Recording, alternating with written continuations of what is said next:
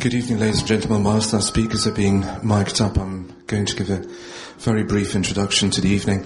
I'm Dany Nobus, I'm the chair of the Freud Museum, and it gives me great pleasure to welcome you all to uh, the first event in our autumn series. Uh, because the event was oversubscribed, we had to move it away from the uh, actual museum to the Anna Freud Center, but I, I, I hope you will still feel close enough to Freud's last home to uh, feel imbued by, by his spirit. We, we have a really exciting uh, series of events this uh, this autumn, and uh, I'm, I'm, I'm, sure you've all looked at the website, but it's it's worth uh, being a regular visit to uh, the events and conferences site because we keep on adding events um, as the as the term progresses. Um, and uh, so tonight is, uh, is, is, is the start of the autumn uh, program, and I'm absolutely delighted to uh, to welcome Adam Phillips and uh, and Lisa Appignanesi. Um, Lisa will will do a full introduction of uh, of Adam, but he probably doesn't need an introduction, given given how well known a figure he is. Uh, not just in the world of, uh, of psychoanalysis, but uh, but in, in, in, the world of, of, of, culture. He's been called the Emerson of our time, the uh, the greatest prose stylist, and uh, rumor has it that Phillipsian is about to enter the Oxford English Dictionary um, very very soon. Excuse me. Um, I know it's your word, Lisa. So uh, if if it does enter, you should get some credit for it as as the inventor of uh, of this adjective. Um, Adam is going to. Uh, I'm not going to take you through all his books. There's uh, I think it's about 20 uh, in all, uh, probably more than that. Um, but his latest volume is is called Becoming Freud: The Making of a Psychoanalyst. Uh, to my own shame and embarrassment, I have to say that I haven't read it yet, but, but I'm about to read it, if only because I'm, I'm going to do what Lisa is doing tonight at the Cheltenham Literature Festival on the 11th of October, so I have a very good reason for, uh, for reading it. Adam's going to be in conversation with Lisa Appignanesi, who's a former chair of uh, the Freud Museum, but who's also uh, a prize-winning novelist, broadcaster and cultural commentator. Um, I'm not going to take you through all her books uh, either because that would take me too long. There's, there's, there's so many of them. Uh, but she is the author with, with John Forrester, of course, of um, this landmark volume called Freud's uh, Women. She is also the author, most recently, of uh, Trials of Passion, which we actually featured at the museum uh, before the summer, and, and indeed a great many other books. So without any further ado, please welcome Adam Phillips and Lisa Appignanesi. Thank you.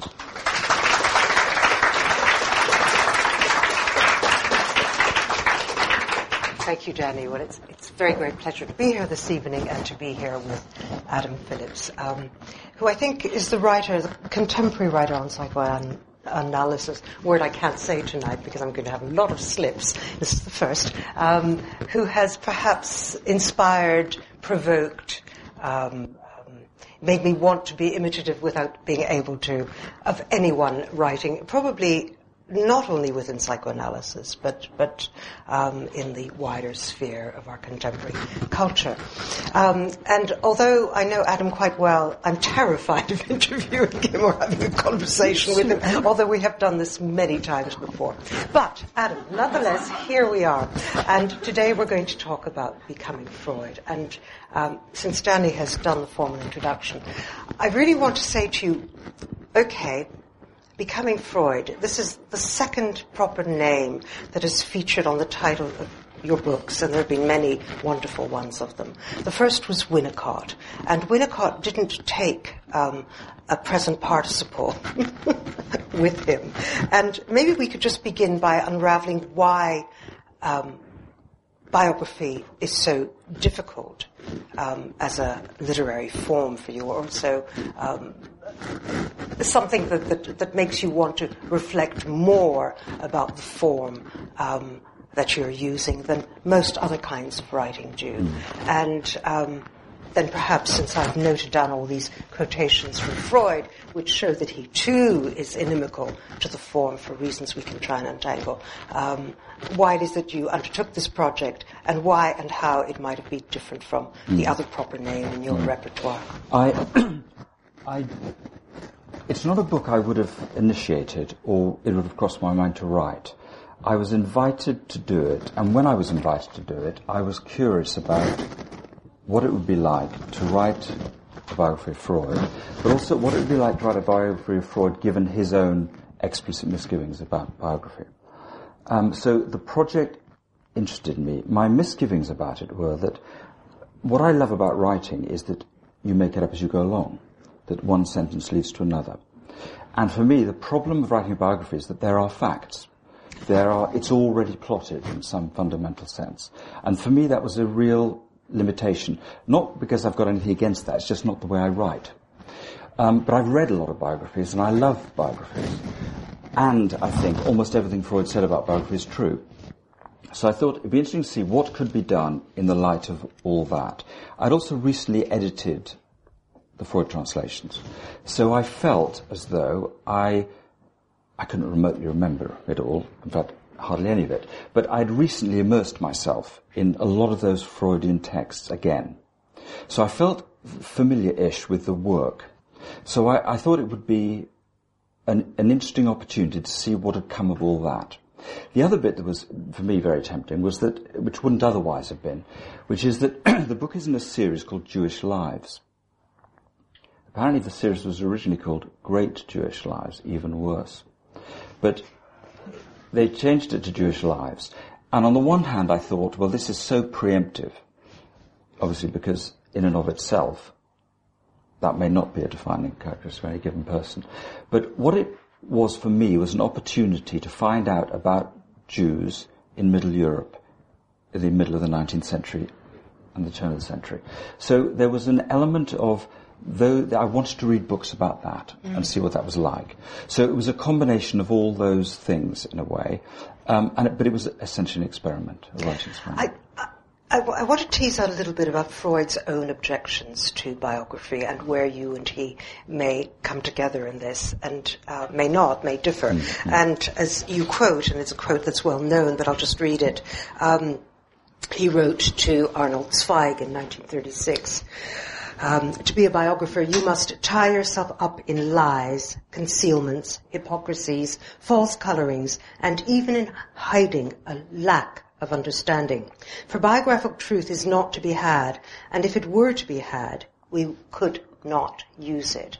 I mean, do, do you agree with that? No, and then why? No, no. I mean, it's obvious that Freud protests too much here, and I, and I, in the book I say, as you know, that Freud is using his misgivings about biography as an attempt to define what psychoanalysis is and differentiate it. So I think that's the main point. I think that Freud, uh, it's a bit like this, you know, the thing, why was Freud interested at all in whether Shakespeare wrote Shakespeare, say? And, you know, there must be a sort of a boring answer to that, which is Freud was interested in the fact that people are not the authors that we think they are, so to speak. Um, but I think Freud, as a younger man, as I write in the book, was very, very keen on concealing his tracks for reasons I don't entirely understand. Do you want to say something about that? No, no, go ahead. I'll um, that. And that, and that, so there's that fact, and that as a young man, he says, and again I quote this letter to his wife, that he wants to make sure that the biographers have a very bad time. Well, this is an amazingly grandiose thought, age sort of 30 or whatever, because the assumption, of course, there will be biographers, but as it turned out, he was right. But nevertheless, he's obviously imagined people being interested in writing his biography. That's part of his sense of himself. And that in itself, I think, is very interesting.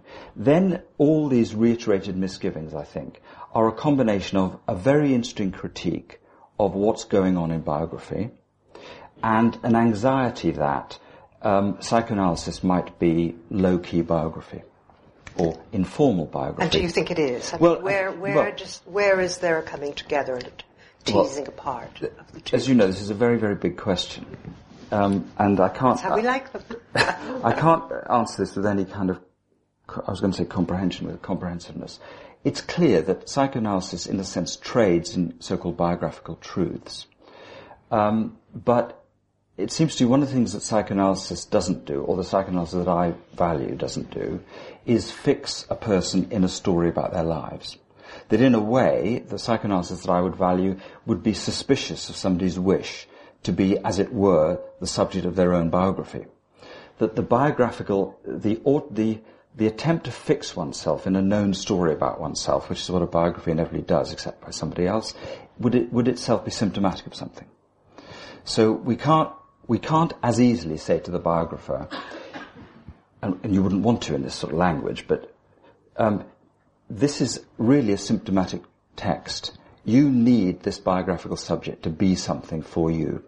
Which doesn't mean you've overridden all the facts or it's complete disfiguring, but nevertheless, it's a project of the biographer. It's about the biographer's desire. Well, the, the crucial and obvious difference with psychoanalysis is that it's a conversation, not a unilateral description. And that is the difference that makes all the difference. Okay, I just, I just wanted to say a little bit more, you to say a little bit more about this, because I think it's actually quite important in, in terms of the wider culture. I mean, there is a sense that Freud, in denying the biographer any possibility of access to truth, is actually trying to hide things about himself. It, it's like a provocation to people to say, come and find me, I'm hiding. Mm. Um, you know, much as the kinds of games that may indeed go on in psychoanalysis mm. and in life. But do you think that that is the case? Do you think he's hiding, or do you think he actually has a kind of um, unwillingness to be pinned down rather than well, somebody in a way, it would be strange if it was the case, because Freud's assumption is that we can't help but hide. It's not as though we've got a choice exactly. about this. So that it's not as though if you um, disparage biography, you're saying straightforwardly, the problem with biographers or biographies is they're full of lies, because the assumption of psychoanalysis is not that people are in some malicious, intentional way lying, but people are needing to deceive themselves to protect themselves. So that I think this is why, in a way, I think it's interesting that Freud makes a meal of the truth question rather than the telling stories question when it comes to biography. Because he's saying um, it's as though biographies are liars, Whereas in the context of psychoanalysis, Freud wouldn't talk about liars in that way. So it's clear that the biographer, as a generic figure, is being in some sense demonized and is carrying something that Freud, if, if you were to think psychoanalytically, is, is carrying something that Freud wants to expel and then attack. And I imagine it's something to do with a fantasy of an omniscient account about another life. That Freud's protecting the idea that lives are actually unknowable, or knowable to a limited extent and with purposes in mind. Okay. I mean, I, I just wanted to, to, to clarify that because it seems to me it's the tabloid question, which is if you don't want anyone to write about you, that means you've got a lot to hide. There's dirt under the table. It's very strange, isn't it, that, that the prejudice is that way around? Because you could think, people could be thinking, people are hiding their virtues from the public. Nobody hides their virtues, but, even if but, they but, think but they this, have is, them. this is this is the assumption. the assumption that you would only hide bad things. Well, that in itself is very mysterious. But that's you know, from Freud's time when the tabloid mm. press emerged. Mm. Although the Neue Freie Presse was a mixture of, if you like, gossip plus literary mm. stuff. Mm. It was still that kind of impetus. There was still the desire to find out what is being hidden. Well, the project of unmasking or the, pro- or the project of demystifying, or the project of character assassination, could be the very thing, in a way, that psychoanalysis at least should be countering. That and I think you do do that in this book, yeah, which is a kind of biography, in a way, despite yeah, oh yeah, yourself. Yeah, absolutely. Yes. Yeah. So let's let's think about the way you've structured this biography because mm. I think that's very interesting too. I mean, well, tell us about it. I'm not, I shouldn't be telling it for you. But when you say that, did you ever thought about it particularly? Well, I, I love this because each section um, actually takes. Let's go through them. Takes not only chronological aspect of the development of a life, but actually also a kind, almost a kind of cultural aspect, uh, cultural stroke historical aspect. So you begin with the uh, chapter about biography, mm. about the making of biography, and then you move on to um, Freud from the beginning, which is Freud's childhood, which of course is the most intractable material for a biographer. And what you do with that is actually well, tell us what you do with that. I mean, how do you uncover Freud's childhood? I don't know why I'm saying I should be saying it. I mean, what what you're attempting to do is to look at his roots, his origins, and the whole process of migrating from yeah. um, Moravia to Vienna, from childhood to adulthood, well, the, from the, Jewishness to something but else. But the one thing the one is inevitably contending with here is the irony of writing about the childhood of the person who redescribed childhood in a way that made it integral to one's life story.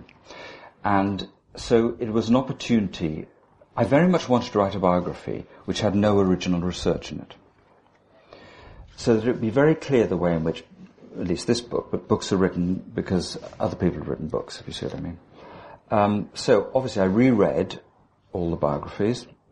Um, and I wanted to see really what people had done with the documented childhood memories, which aren't the only ones that, that I had, and what people did with the fact that Freud gave us a way of understanding childhood memories that made it impossible to understand them except in psychoanalysis. And if you took that for granted, what you then did? Well, what you then do is speculate. Something else you could do. Um, but it just it reveals how conjectural and tentative biography has to be. Um, so I was really interested in um, seeing, having made it explicit that the biography is very, from a psychoanalytic point of view, is very much more to do with the desire of the biographer. Without saying, this is all about me. We'll talk about that later. We will. Um, but this book is inevitably, as every biography is, partly about the biographer. In the light of that fact, I've selected out of a, quite a small repertoire of, child, of documented childhood memories these ones, and I've made something of it, and I've said that. Now, I don't think that that sort of reflexive self-consciousness necessarily is very illuminating, but it has to be made explicit that these are interpretations based partly on Freud, partly on me, partly on me and Freud, and so on. The question is what you can deduce in a, in a language that says that childhood informs everything and predicts nothing. Which is, I think, in a way, the, one of the best things psychoanalysis is about childhood. Um, Sorry, childhood informs everything, everything and predicts nothing. And predicts nothing. Okay. Um, so that you're writing the biography retrospectively. We know, unlike the young Freud, what happened to him. But of course we don't know what happened to Freud from Freud's point of view. But we do know what we think of as the story. So I can't help writing this retrospectively even though he's living it prospectively. And I can't help writing it if I'm writing it. So it's made with words. Um, I stuck to the chronology because, well, for two reasons. One is I had actually a very, very good conversation with my editor at Yale because I started writing this book and I thought I can't write this book. It's not the kind of book I want to write. And I said, do I have to write a, more or less traditional biography? And she said to me, I want the readers just to have the experience of biography. That was a great phrase. And I thought then I could do it. So then I sort of carried on as I was doing it. Um, and I thought, obviously, it has to be chronological. It has to have all some of, the, of Freud's misgivings about chronology. It has to be um, scrupulous about the facts, but in the full knowledge that I, as a biographer and a person, and a psychoanalytic person, can make mistakes. In other words, not seamless. Um, so the book's not the kind of paranoid product that would say, this book is beyond criticism, factually. You know, I may have said that he had the wrong number of children. I did it as well as I could. Um, but but I wanted to incorporate all that stuff in a biography without it either being too pretentious or too naff. That okay. was the project. Okay. Um, but let's go back to this childhood and the way you've actually used it, because it seems to me each of these sections, which are sections of a life, um, are also ways of for you to think about the making of psychoanalysis yeah. and your particular vision mm. of psychoanalysis. Um, and that's where I think, you know, you inflect differently mm. than another biographer might. We, as I say, we'll talk about that later. But, but what you want to make of the childhood is it's the scene of the basis for an immigration. Yeah. And um, you make of the child the paradigm, if you like, of the immigrant. Mm. And that serves you in two ways. It serves you in terms of Freud's Jewishness as an immigrant into a, a Christian culture. Mm. Uh, from the homeland of the Jewish family, if you like, um, and also for the making of psychoanalysis as something which looks at childhood and the way it shapes a life, or misshapes a life, or doesn't shape a life, but but it puts it on the table. So tell us about psychoanalysis as immigration and Freud as an immigrant. Just elaborate it. Well, it, it struck me, two things struck me. One was that Freud, Freud's life, early life, there was a considerable amount of migration in it. He ended up in Vienna, but of course he ended up as a resident alien in Vienna, as a Jew. Um, it seemed to me that psychoanalysis had a lot to say about people not knowing where they are, not understanding what was going on, um, being the recipients of what Laplanche calls enigmatic messages, um, and of people talking on their behalf. Now that's true of children and immigrants. Uh, it seemed to me that, and this may be, this thought might be a function of the times we're actually living in, in which there's of course more immigration than ever before, that if psychoanalysis was any kind of science, you know, with an adjective attached to it, it was an immigrant science. That is to say, it was a very good description of what it is like to live in a world that you didn't make. Now, of course, nobody lives in a world they made, but some people have the illusion that they live in a world they made because they might have lived somewhere for a very long time. So they then have the consolations of locale and of a, a family history and so on. Um, so it seemed to me that that was the experience of every child and some people. And that these things might have run together in Freud's mind. Um, and that what he was doing was, in psychoanalysis, psychoanalysis, you could say, spoke at least initially to the casualties of assimilation, of adaptation. Um, the people who um, no, I don't think this is true, but I was going to say the people who might find it most difficult to adapt to the culture might be immigrants. It may not be true. Um, nevertheless, everybody struggles to adapt to the family that they that they grew up in, and it seemed to me that was the model, or that was the basic picture that Freud had, and it seemed then that that led on to a question about, you know, the, the old question looked at from a different point of view, which is what then are the aims of psychoanalysis, which become then linked to what are the aims of the immigrant. Not generically, because obviously every immigrant's different, but that what's the relationship between, say, um, collusion and coll- collaboration, or um, assimilation and individuation, or between um, submitting to something and cooperating with something. All those basic questions that arise growing up as a child in a family and as an adult living in a culture. You, you use the word trauma in connection with uh, Freud's own childhood, um, and then generalize it out. Um, to me, it seemed a slightly peculiar word to use, and, and I wondered mm. again whether you might tell us a little more about that. Yes, I mean, I wanted, I think, I mean, now you say it, I wanted to um, convey the sense that trauma is ordinary, not exceptional the childhood is intrinsically traumatic. Um, it's not traumatic necessarily as the Holocaust was traumatic, but it is traumatic. So it's the attempt, I think, is to normalize something that's been, um, I think, idealized, and also to recycle an idea in a different context. So that I think that I don't think Freud, Freud was traumatized, whatever this means, excessively, because of course by definition a trauma is excessive. But I think that Freud was very aware of the disorientating effects of disruptions of continuity. Okay. And of growing up in a family where people had experiences that were in excess of their capacity to digest, metabolize. Now that may be true of everybody in some ways, but it seems to me at least possible to imagine the Jews of Freud's parents' generation um, actually their lives being some of their lives being really quite a struggle.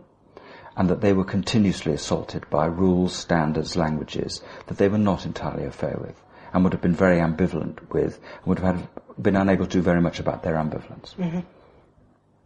Okay, I'm, I'm, looking at this. There's a clock behind your shoulder. I don't know if you know this, but I suddenly was aware of it. And I thought we might move on because sure. you then take Freud to Paris and this, this becomes, I think it's Paris next, isn't it?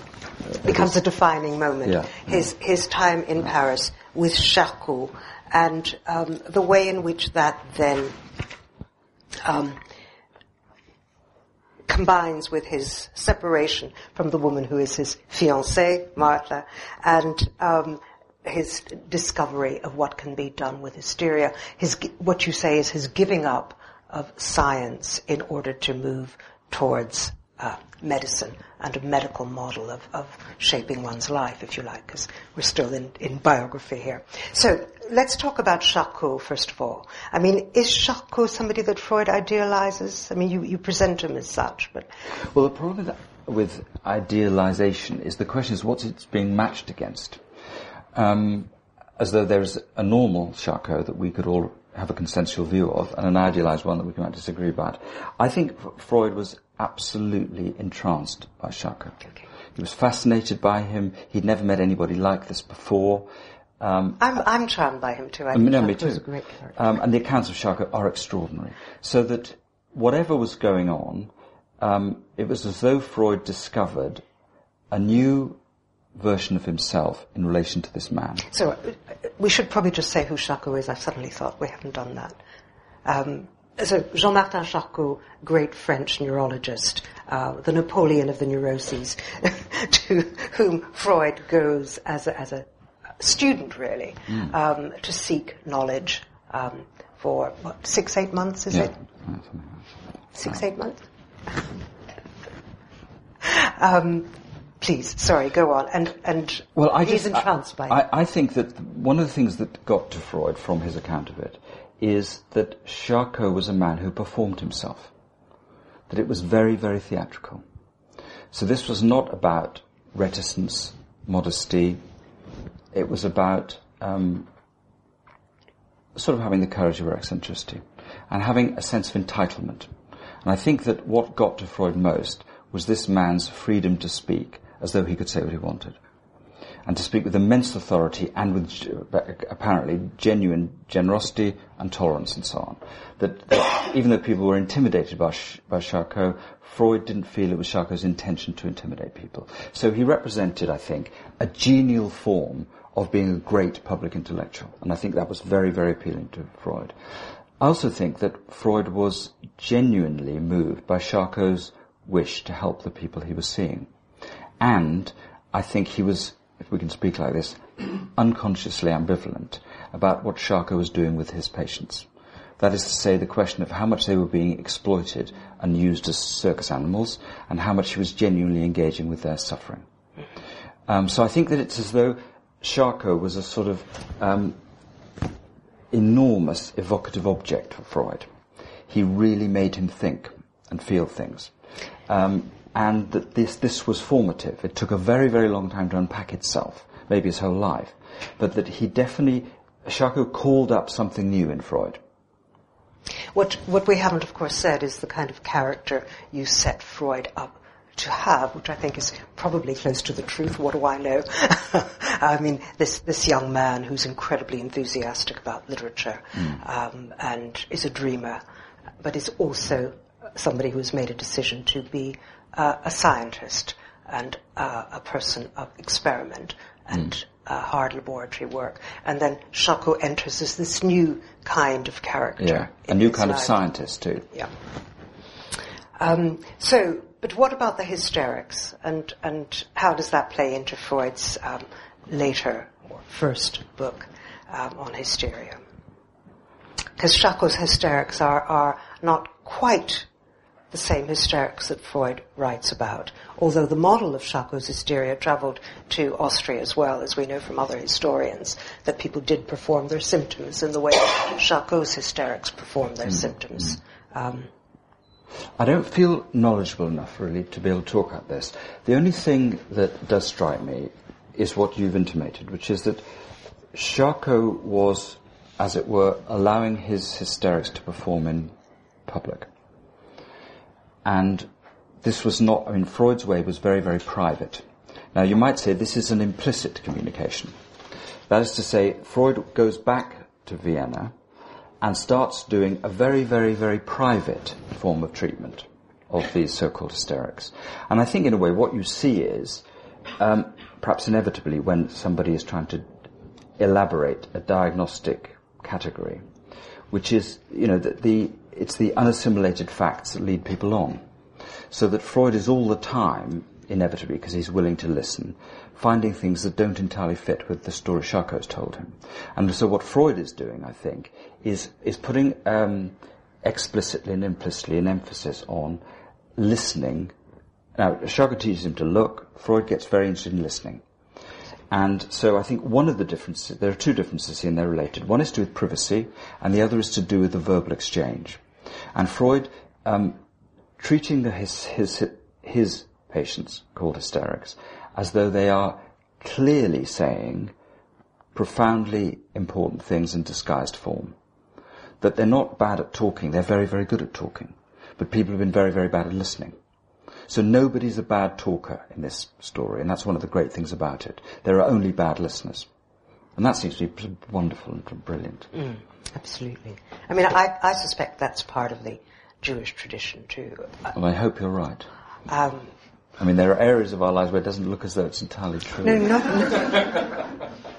I don't mean because of the move from gaze to ear, but but simply because Jehovah speaks, he's not seen, mm. and um, yeah. you know Christianity is visible in its a artifacts, lot of visuals, yeah. um, which I adore. But, but you know, I mean, I don't adore. Actually, that's the wrong word. Yeah, I take was, it, it, was the wrong. Word. I take it back. but I look at it with great um, interest and passion. I, I think one of the things that you say in the book, which um, it's one of the few things that I actually went, oh, he's not really saying that, is he? Because I think the book is wonderful. But you do say that um, psychoanalysis is a kind of a homosexual game. I've got it written down here if you want me to find the actual I, I um, that. quote. You, but you say it's it's boys talking to each other about yeah. The body of girls. Yeah, yeah. Um, not quite like that. Yeah, yeah. Now, so I, I would like to just take a little pause and um, hear your argument about this because argument, I argument, I think would be an idealization here. Um, what I wanted to say was because it struck me as interesting and maybe true, is that in the early days of psychoanalysis, we have men talking about women that disturb them. Now, obviously, this is not an original thought, but it is quite an important one, I think. So when I say at the beginning of the book, um, psychoanalysis is a homosexual artifact, obviously it's a provocative remark deliberately. For me. no, directed at you personally. Um, but, but, but also, I said it not only because it was provocative, but because it seems to me there is some interesting possible truth in it, which is that here are men talking almost exclusively together about women, and about women who really disturb them, who they don't know what to do with. Well, that seems to me to be a very ordinary experience if you see what I mean. I mean, this is why men go to pubs. I mean, it's not a, it's not a revelation, this, but it seems to me quite interesting that out of conversations like this grew something called psychoanalysis. So uh, what I want to do is, I suppose, is alert people, if that's the right word. Uh, let me put this the other way around. Um, if psychoanalysis is about one thing, and it isn't, it's about everybody's terror of their own misogyny. Now, I think including Freud, women. Uh, and obviously, everybody's. Obviously. So, I think Freud, in inventing psychoanalysis in this way, was implicitly alluding to this, which is these women who were so, in inverted commas, disturbed, really troubled these male doctors. What do you do? What do you do with them? Or what do you do to them? Or what do you do for them? Or what is the right phrase? Well, I think those are really interesting and good questions. I think psychoanalysis would have been very different if it had been invented by women, say.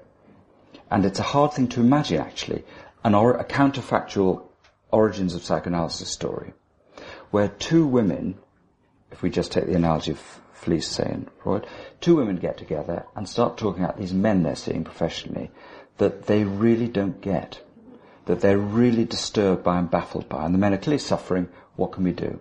I think it's almost unimaginable. Well, historically it's unimaginable because that was the texture of the no, times. You didn't have any yeah, women doctors or no, very few then. So, so it's very hard to, to make that other kind. I mean, you know, if you're talking about something as a, as a discipline, which is what psychoanalysis becomes. Um, and you're talking about a moment in history. There are only certain possibilities that history allows. I know that, but I, that's what I mean by calling it counterfactual. I mean, I know that that wasn't. It isn't as though this is a repressed repertoire. That this was impossible at the time. We can still imagine it, though. In other words, we can imagine what that could be like. Um, but do you think there wouldn't have been hysteria if women were talking about women? Well, look, the, the I mean, I do that no, counterfactual. No, yeah, but I, the problem for me really talking about this is that I don't know what a hysteria is. You see, I mean, I can re- obviously I've read the books and so on, but I don't. I find I feel very uneasy talking in this diagnostic way because I really feel I don't know who I'm talking about. But the women that you don't understand and who frighten you and whom you feel misogynistic about, do you think women would have found them? I don't know. Like I really don't know. So I imagine some would and some wouldn't. I think it's hard to know. But I would imagine there would be a very, very different sense of what was going on mm. at its most minimal. And it seems to me of interest that Freud and Breuer and Freud, well, Freud and Breuer were really interested in these women's life stories. That they really thought there's, you know, that this is not something that, as it were, is in your genes. This comes out of a narratable history. Well, that in itself is telling you a lot, I think, about what's implicitly going on here. As in, um, you know, it's like what Winnicott said, it's an environmental deprivation disease, so to speak. Um, so what they were discovering, and of course it's difficult now not to see it through the things one knows subsequently, or things one knows, but what they were discovering was that these women's position in their families of origin had an impossibility attached to it. There were things that they were feeling, saying, communicating that simply couldn't be heard or recognized or assimilated. So people, these women, if they were a group, were inventing a new language for new kinds of experience. But so far, it had been called craziness or illness or hysteria or whatever. And then it could evolve into something else when it could be heard differently, metabolized differently, responded to differently. And that seems to me to be a great thing. I mean, you say hysteria is a solution to something from the past. Yeah. Which yeah. is, which is. Yeah, this is self-cure. yes, it, I mean, it, it's a kind of, um, putting backwards of reminiscences. Yeah, yeah. Transferring over. Exactly. Um, okay, I, I, you know, I just thought I would bring that up. Um, you say in this, we're not covering the entire book, as you can well imagine, but just bringing out the, the some of the points. Um, when you move, when you bring Freud back to Vienna, um, and he uh, writes studies in hysteria, this marks one moment in life. And then the next moment, as you have it, is Freud begins to dream. Um, in this making of Freud, this becoming of Freud. Um, and the, this, this is a very different kind of moment. Mm. Do you want to tell us a little bit about that? Or do you want me to ask you direct questions? Or tell us something. No, ask me direct and, questions. Well, okay, direct questions. He begins to dream. Um, you position that in terms of his relationship with Fliess. Um, so tell me about the relationship with Fliess, or tell us about the relationship with Fliess, and why it and, and how um, it allows the, the, the growth of this mm. movement. I mean, it's, the Dream Book. It's difficult to obviously to know very much about this, but it seems as though Freud, retrospectively, it looks as though Freud is using Fliess as a transference object. In other words, it's as though um, unconsciously, Freud is looking for a recipient for um, things he's beginning to think and feel and dream.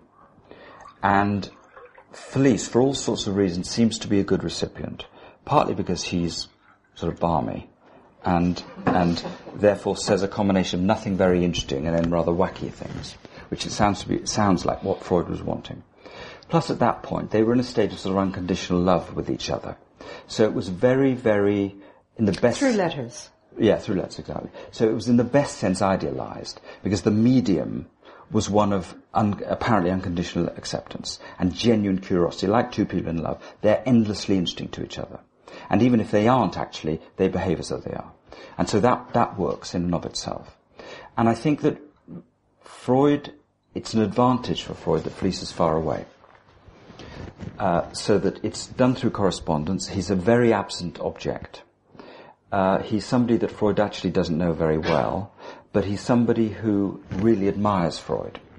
Really admires Freud. And I think Freud at that age really need to be back, needed to be backed. He needed somebody who, as it were, treated him as though he was a genius. And Fliess did that. Um, and I think Fliess was, in my account, Fliess was very important to Freud because he was on the borderline between being legitimate and being a quack. And I think that it, you know, one of the many great things that Freud did was he, um, you know, in trying to create a sort of respectable science of the unrespectable, I think he, with Fliess, psychoanalysis moved into the realm in which we really don't know whether people are the real thing. And that people can be both, well, the question becomes, what legitimates somebody's view, somebody's speaking? So when Fliess, for example, has lots of wacky ideas. One is, for example, that men have periods. And cycles. Cycles, yes. um, and on the one hand, you think Freud is really interested in people who are able to have odd ideas. And on the other hand, he's wanting to know people who have reliably respectable, legitimate ideas. So Fliess becomes um, the object through which he can elaborate um, his anxiety about respectability, because they're out, they're out there. Um, because I think that it's important that, that people are very ambivalent about Fliess. Because of course they'll become very ambivalent about Freud and psychoanalysis. Is this everything, everything you deny returns from outside? Um, so I think that I think that Fliess is most important for his uncertain status and the ethos that Freud's working in. That's my guess. I mean, you, you, you posit that very, I think, brilliantly uh, against the fact that Fliess is this absent friend with whom he can communicate in this particular mm-hmm. way, against the fact that he's had six children in, in um, eight years, and as we know, living with small children, which also feeds his thought and practice and um, mm um, thinking um, is very difficult, and one needs an absent friend, in a sense. I mean, mm. Freud at this time, of course, is also working with children at yeah. the neurological, uh, um, I forgot what it's called, the institute. In any case, mm. and so he's got children everywhere, and then he's got women who are busy with nappies and everything else um, that is, pertains to children, and he's and got he's this seeing, and friend. he's also seeing women who don't have children. Yes. Um, in his practice, in his private mm. So it's it's a very um, I mean, this is part of the triangle, isn't it, that yeah, you've set it out? Is, yeah. And I want to, I mean, as you know, I want to stress in the book that, um, that the most important thing, in my view, that was going on in Freud's life was that he had six children. Under, you know, the ages that they were. In other words, the book also, another project the book has consciously is to drop the idea of the great man and think not that, to say that there aren't people who do remarkable things, but that everybody's living in a context, a family, or something. They're living in a world. And so when Freud's writing in the project about you know, the, the crying infant and so on, that he really is, he's got six crying infants. Um, and, and a wife, even though they've got a maid, who's bringing up all these children. I mean, this is really, this is a real hothouse. And it's a laboratory, you might say, of the family. Well, in a way, it's a laboratory, but uh, you know, you can see how you might take refuge in thinking it's a laboratory. In other words, what can you do with this so that you're not swamped by it? I'm not saying Freud felt that, but he could have felt it. But basically, he's got all these children, and at the same time, he's coming up with all these ideas about childhood and about the significance of childhood and about communication and nurture and so on. Yeah. I, am going to press this on because I just want to give the arc of the book and sure. then open mm. it up to questions. So I'll be coming to you in a minute. I hope you're saving up.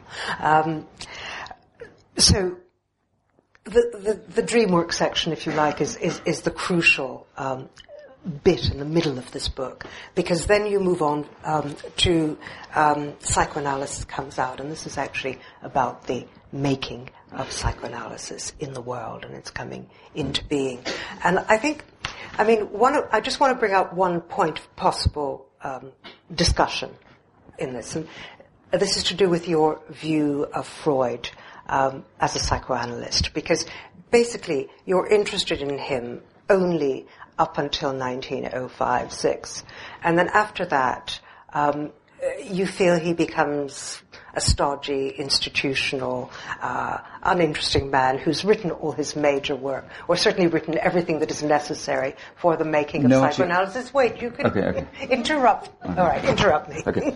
No, I don't think that, and, I, and I don't say that in the Was book. that a misinterpretation then? Uh, well, the, the point is not for me that Freud said everything interesting or said everything by 1906 it, it's different. And the experience, I mean, you don't know this because nobody does unless they know it. The reason the book ended in 1906, the reason the book ended in 1906 was because I wrote the last bit and then I thought, I've written the book I want to write. So I'd finished my book at that point. And that came out of this, you know, the small speculation in the book about what psychoanalysis might be like if Freud had died at 50. Um, and the thing that struck me most was but of course he wouldn't, preside, he wouldn't be presiding over his own science. Now I think, as I imagine most people here do, that lots of the, some of the most interesting Freud was written, of course, in those years, those later years.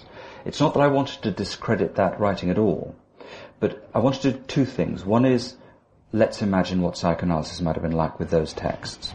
which after all Lacan was very interested in, so I'm not really interested in those texts. But also, I wanted to avoid the next pitfall of biography, which is, as it were, thumbnail sketches of Jung and Ferenczi. In other words, once you get to 906, there are loads of people involved in the story.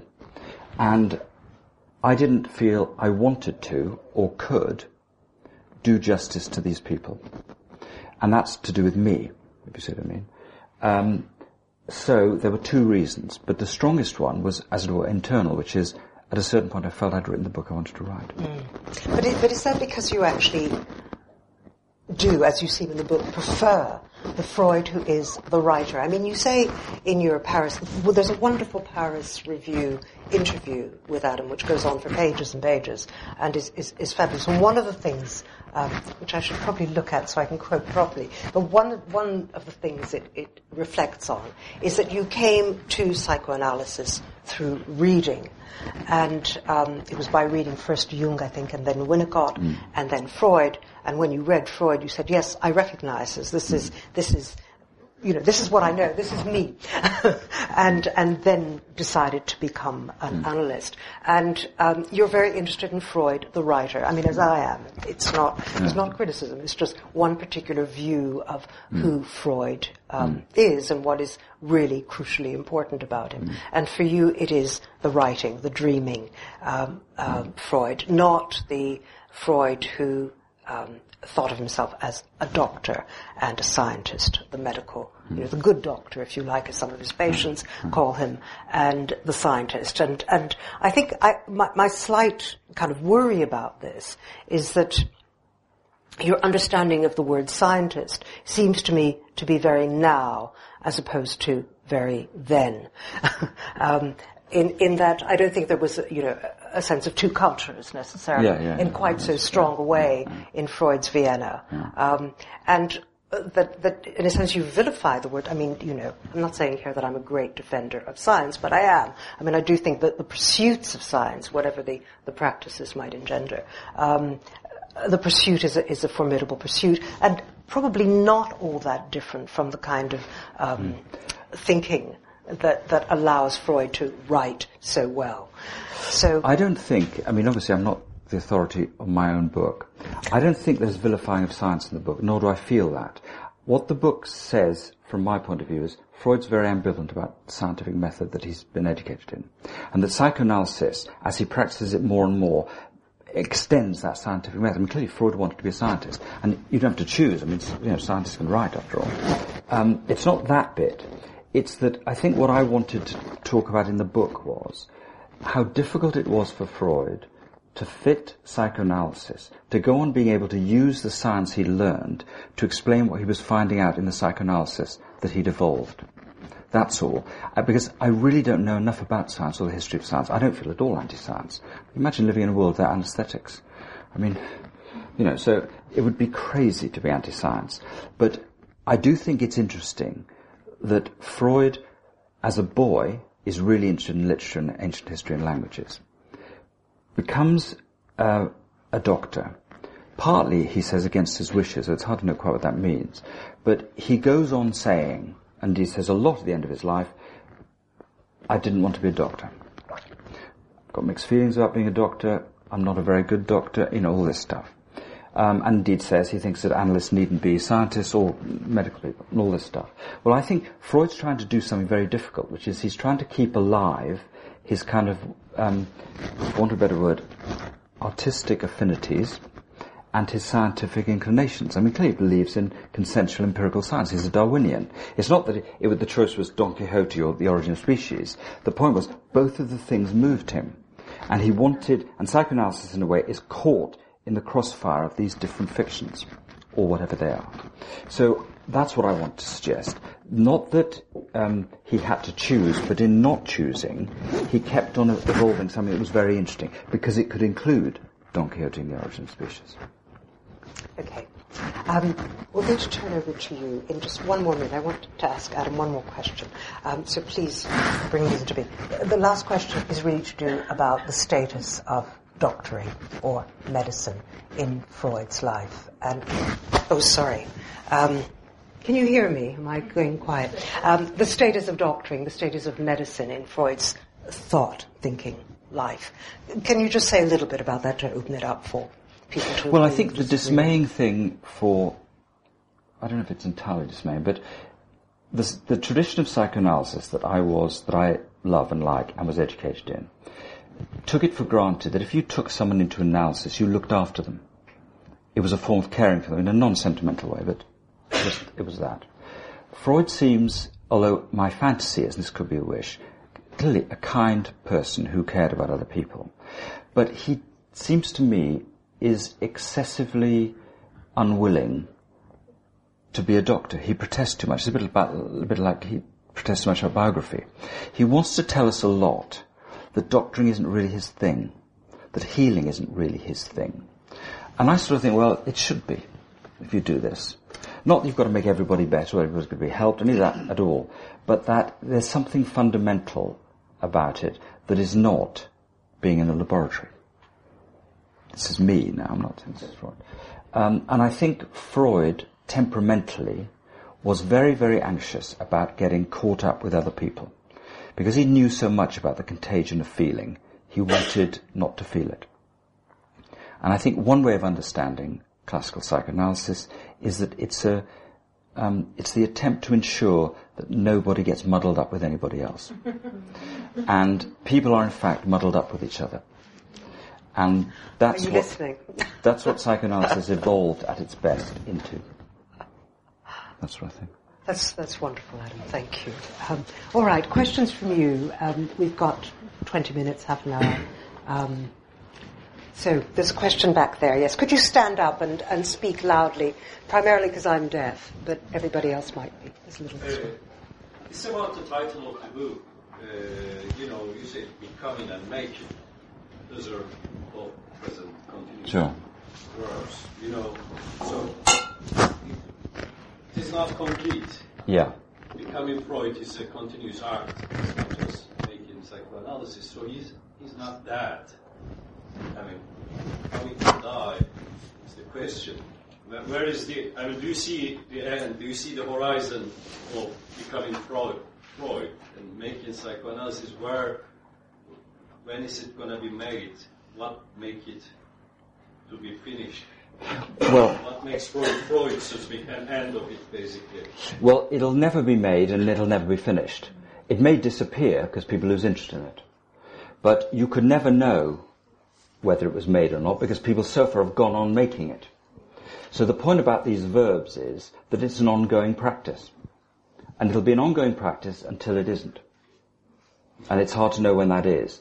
But no one, I think, in their right minds would be saying, right, that's it now, we've, we've, this is psychoanalysis. Even though, of course, people are always saying, this is psychoanalysis and this isn't. But we know people are saying that because they, they know it isn't true. It couldn't be. But we can say that's Freud.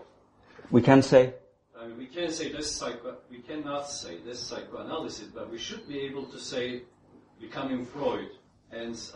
Well, I'm not sure. I, I can see your point logically that if you're becoming Freud, you should be able to become him. But I think the real point that I intend is that he was always becoming Freud and then he died. Because that's what we're all doing. It's not an interesting point, it's just a sort of ordinary point. But that I did want to stress the idea that this was um, an ongoing process and it was, it was the enemy of having the last word. In psychoanalysis, no one ever has the last word. Yes. Stand up. No, it's fine. No, just don't, don't stand. Just. Um, my question's in two parts. Um, I wondered what you thought Freud would think of the peace ah. of the um, peace and love rainbow family uh, communities that came out of the 1960s. And the second part of my question is I wondered what you thought of the approach to relationships that people in those communities have uh, in terms of the kind of problems that I, I imagine people are, are, are, bringing to the consulting room when they talk to you. Mm. I think peace and love are really good ideas. Um, I also think that Freud would have hated this. And I think he would have hated it in a very ordinary sense, but in very intelligently, which is he would take for granted that people are ambivalent about each other. So there's no way you're going to eradicate war and hate. Um, that that's, those are inevitable uh, constituents. Those are, Freud would say, structural to being human in relationship with others. Um, but I do think it's a real limitation of psychoanalysis that it's the problem of all essentialist theories. If you know where you're starting from, it limits where you can go.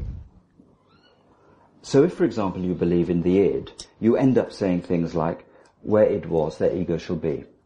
In other words, you constrain the ends of the project.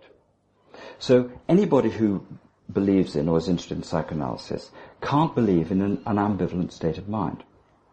Now I really regret this because I think we should have all this stuff at least both ways. I think every, everybody's ambivalent about everything. And we should be able to imagine what it might be like not to be. And not treat that simply as denial, splitting, you know, because obviously there's an elaborate psychoanalytic language that will say to you there's no such thing as a free lunch, so to speak. And I think we, I think that the risk is that it's as though psychoanalysis has, as it were, seen through the 60s. Well, lots of things about the 60s I loved and love and still value. So I think it's much more about seeing how compatible the vocabularies are and where they aren't, if you see what I mean. Because as a psychoanalyst, there are certain things you can't possibly believe. And yet psychoanalysis says there's always a question about why you can't possibly believe something. Do you see what I mean? So, for me, the thing about psychoanalysis is it sort of invites you to think more extensively, more elaborately, possibly more inclusively. I think that doesn't answer your question, the look on your face. Do you want to, just briefly, do you want to ask me a more specific question, which I'll answer more briefly? Um, I'll have to think. Okay. Sorry.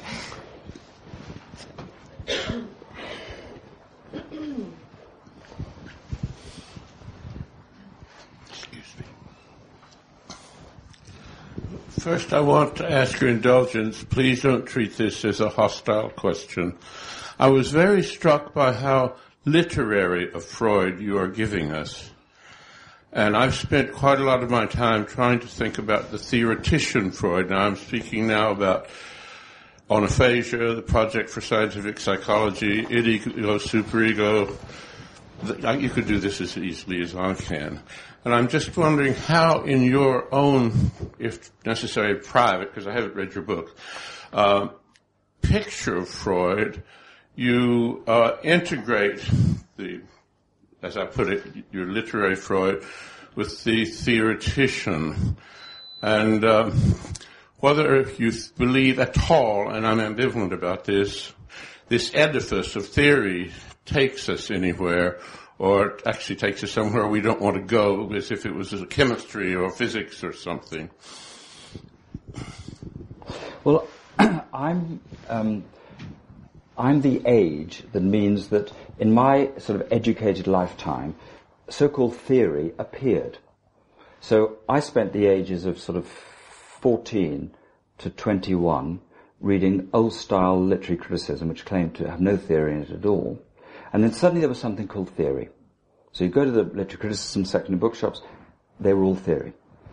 Now, one thing that then puzzled me, and that still in a way does, which is the distinction in a way. Because the, the theoreticians that I liked were writers that I liked. In other words, I thought of this stuff as not written with ideas, but written with sentences. So Barthes may be a theoretician, but he's a writer that I really loved and so read. I didn't read him as a theoretician. So it seems to me it may be confounding to, to, to counterpoint a literary Freud and another kind of Freud. What I mean by the literary Freud is simply someone who's interested in writing and actually speaking. Somebody who's interested in language. Not somebody who could, you know, allude to Hamlet. I don't think that's literary. That's literary in a kind of connoisseurship sense. I think literary just means being interested in words. And I think there's a literary Freud in the sense that Freud want, explicitly says he wanted to be a writer and writes ama- to me amazingly interestingly and evocatively and informatively. Now, there are so-called theoreticians who do that, but it's a question of taste and sensibility. I think, you know, I think there's room for lots of Freuds. Just like there's, you know, if you like certain theories, read them. And don't bother with the rest. You know, I'm not remotely interested in neuroanatomy. That doesn't mean I think it's wrong. It just means it doesn't interest. I'm unmoved by it. You're saying that the theoretical concepts I get are no part of your interest in him. No, I, they, they are a bit, and, and, but I would never say that I had a theoretical interest in Freud, so I wouldn't know what that meant. I, I'm interested in Freud, I like reading him. That's the real experience. I like reading him, and I find that I go on like reading him. Now, it may stop, in which case I'll lose interest in him. But he's gone on being interesting to me. So that's it. Now, in that, there, there are, I gather, things called theories. And some of them, of course, I can recount to you. But I don't, that's not what interests me. What interests me is the sentences and the evocative effect of the reading. But you're a practitioner. What? But you're a practitioner of yeah, psychoanalysis absolutely. as well. So but, what is it in Freud's mm. literariness which informs your practice? But that's the thing, and that's why I want to come back to what you said before, because the interesting thing about Freud, of course, is that you can, that Freud's a writer, but you can practice Freud. You can't practice Shakespeare or practice Henry James. So for me, the interesting thing was that here's a writer that I love and like in the way, actually, I mean, there are lots of writers I like more, but I do like Freud. And yet, there's a practice here. It actually, one of the things it's doing is, it's telling you how to do something. And what I like about Freud, and that's why I refer to him in the book as a visionary pragmatist, is that he's really interested in doing things. He's really interested in practice, in solving problems, in all that stuff. And he's interested in dreams and things that are more meditative, less um, discernibly instrumental. So it's as though, though, for me Freud is a kind of um, is the point where lots of these different traditions and ways of thinking meet, and Freud is therefore very interestingly um, muddled and confused and clear about all this stuff. But but what I do like is that what I like about Freud's writing is that I can use it. I can use it in a job that I think is really worth doing. Do you, do you, go back to him to read him yes, for but, your work? No, but well, but in the dream work sense, see that for me it's all just um, you know it's what Freud calls the dream day. All reading is the dream day, and then you see what you do. So the way to learn psychoanalysis is to do it, is to be psychoanalyzed and to practice it, and then you read, and you do, and if you believe in dream work, you don't know quite where the reading goes, but you do know if you're reading psychoanalysis as an instruction manual, you're not doing it properly. But if you just read psychoanalysis evocatively and then just see what happens, then you might be onto something. Yes, over there. Hi. Um, you said in uh, an interview for a New York radio station that um, Shakespeare was a better psychoanalyst than Freud. Oh, did I? Oh. Okay. What was the question? well, I was going to ask. no, what, what, was what was the question of the interviewer well, I, that he said that response? To? I think I think the interviewer just. Um, it was about other writers, wasn't it? Yeah, and, and you and you sort of said, "Oh, it's better," yeah. sort of, and um, and I just wondered what you meant by that. Well, I'll tell you what that comes out of, though this is not to justify the remark. Um, when I was younger, I was very interested in a literary critic called Harold Bloom. Bloom talks and writes, as you may well know, but talks a lot about, in, a, in sometimes rather a balmy way, but an interesting way, about all of Freud coming out of Shakespeare. Now, of course, that's ridiculous because you know, there are different sentences, but nevertheless, you can sort of see what he might mean. Now, what I should have said, or what I want to say now, is that uh, it's as and can be more useful to your practice as a psychoanalyst to read Shakespeare as it is to read Freud. That's my experience. And that if you didn't read Shakespeare and you were a psychoanalyst, I think you would have impaired development. That's what my if you read Euripides or No, no, and yes. I don't mean only Shakespeare. I mean, there's lots of them. But Shakespeare's particularly interesting, I think. There's a very interesting thing. There's a critic, uh, an American literature critic called Harry Berger, who said he, I had taught Shakespeare for sort of 30 years, and I suddenly realized that I'd spent my whole time sort of judging these characters in the plays, when actually what Shakespeare is so interesting about is the way people judge themselves in their speech. And it dawned on me that the way to read Shakespeare is not to be making these um, sort of Olympian moral judgments about these characters, but actually listen to the way in which Shakespeare's writing in a way that enables people to tell other people what they think of themselves. Now that seems to me to be very, very interesting and true. So that's the kind of link. Have you had any patients who speak with the same um, I don't know, linguistic genius, if I dare use that term, as Shakespeare. I Oh. mean, as, who are- as, as, as Well, all- interesting to in- interpret. All of them sometimes. I mean, Shakespeare's not some sort of oracle of speech. It's, it's ordinary language, as well as being extraordinary, as ordinary language is. And the reason it's, if it goes on being interesting, is because Shakespeare is, it's, it's, well, everybody speaks Shakespeare. They don't always know they do. But everybody speaks Shakespeare, as well as lots of other people and things. Any other questions? Ah, yes, back there.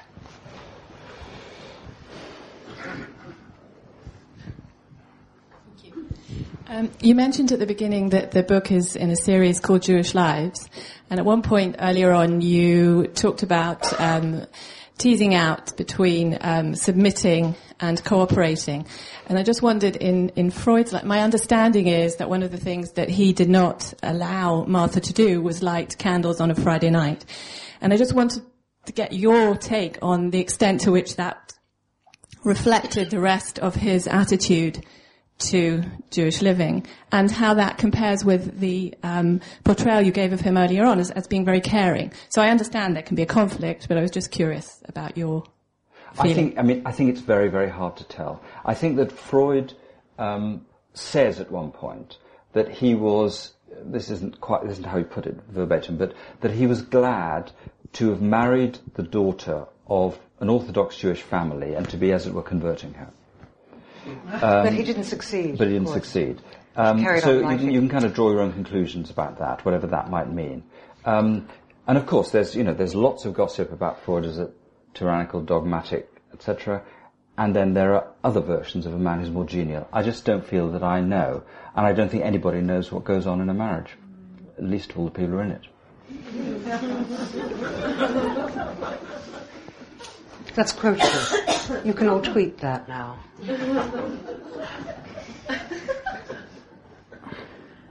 Any other questions? Yes. So, um, Wait for the mic if you. So we're making coming, you it's coming. run, It's coming. but this is for everyone else in the room. reading your book uh, led to a, a shameful episode for me because um, I was really intrigued by your claim about the Freud living with six children as the most important experience. Mm-hmm. And I said to myself, but hold on, Phillips just doesn't talk about all those children that Freud saw at the children's hospital. And so I started to do, do some digging. And virtually all the biographies don't talk about this. I've never seen anyone except for a very interesting Italian psychoanalyst who writes papers about this. Nobody seems to have read those documents. And it's because Freud put them off reading them. He kind of dismissed it. He made sure that it was all excluded. If in fact, if you look at the neurological literature, it turns out that Freud is one of the great founders of child neurology. And his monograph on infantile cerebral paralyses is one of the standard monographs of the last 100, 110 years. Still, ch- child neurologists think he was a genius. He would have been a professor, right? Mm. Just on the basis of that one 350 page book, which I've now read much more of than I ever had done before, and that's the shameful thing. It's full of case histories. Freud worked with children three days a week from 1886 mm. to 1897. And he wrote 300, you know, 350 pages of definitive text. So what is that experience about when it comes to thinking about the making of a psychoanalyst? Mm. Mm-hmm. Working with children whose prognosis is uniformly very bad Yeah. Yeah. most neurologists then and still now will say nobody comes out of that in any kind of good shape and they're going to die quite young. That's what neurology is usually about. And Freud would have been an expert on dying young, Yeah. children dying young. What does that have to say about the making of the psychoanalyst? Yeah. It's a new question for me, but I wanted Yeah. to place it alongside your emphasis on Freud living with six children as he's making yeah. psychoanalysis. Do you remember? I mean, you, you should write that, write about that. But do you remember that he says in a letter to Fliess, words to the effect of, um, you know, it would be wonder, wonderful having these children if it wasn't for how much fear there is involved in it. And he talks very, it's only a moment in a letter, but he, what's clear is that one of the things that's happening is that these children are frightening the living daylights out of Freud, as they do with their, for their parents. So that that link must be very, very important. And it's a lot of time spent. And also if you, I mean, I know this just from a limited experience of working with children, a combination of children who are dying of cancer and children with neurological problems, which is that in though, because of the very desperation of the situation and the misery of it, people say things. Parents say things. Children say things. That's extraordinary things. So if one wanted a sort of induction into one version of this work, a pretty terrible version, then working with children who are dying or who have really ba- bad prognoses is really extraordinary.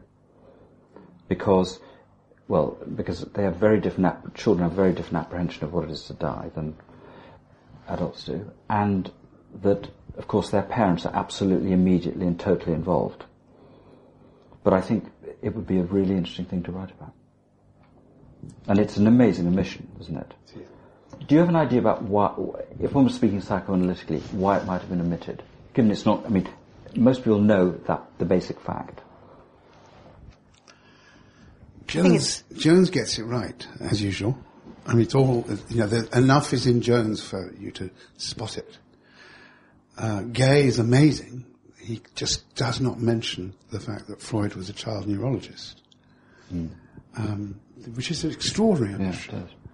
Yeah. Um, but I, I, I, I think the idea of there being a pre-psychoanalysis, which was determined yeah. by Freud's own hand and his own demarcation of what is inside and what is outside, has a lot to answer for. Yeah. But th- that's not the whole story by any means. But, but the fact of pediatrics coming before psychoanalysis, mm-hmm. that seems to be the thing, as it is with Winnicott. But it's interesting what I was going to say. So first comes Winnicott, then comes becoming Freud, um, for Freud as well. You, we're coming to an end now, and so I, I, will take chance privilege here and just ask you the, the, last question. Do you think Freud could come back and write a becoming Adam Phillips? No. By now, I mean no, he won't come back. Um, okay. Um, Adam's book is for sale just outside there. I'm sure he'd be very happy to sign copies. Um, maybe not very happy, but happy. um, thank you all for coming, and um, thank you, Adam, for yes, a wonderful you. book.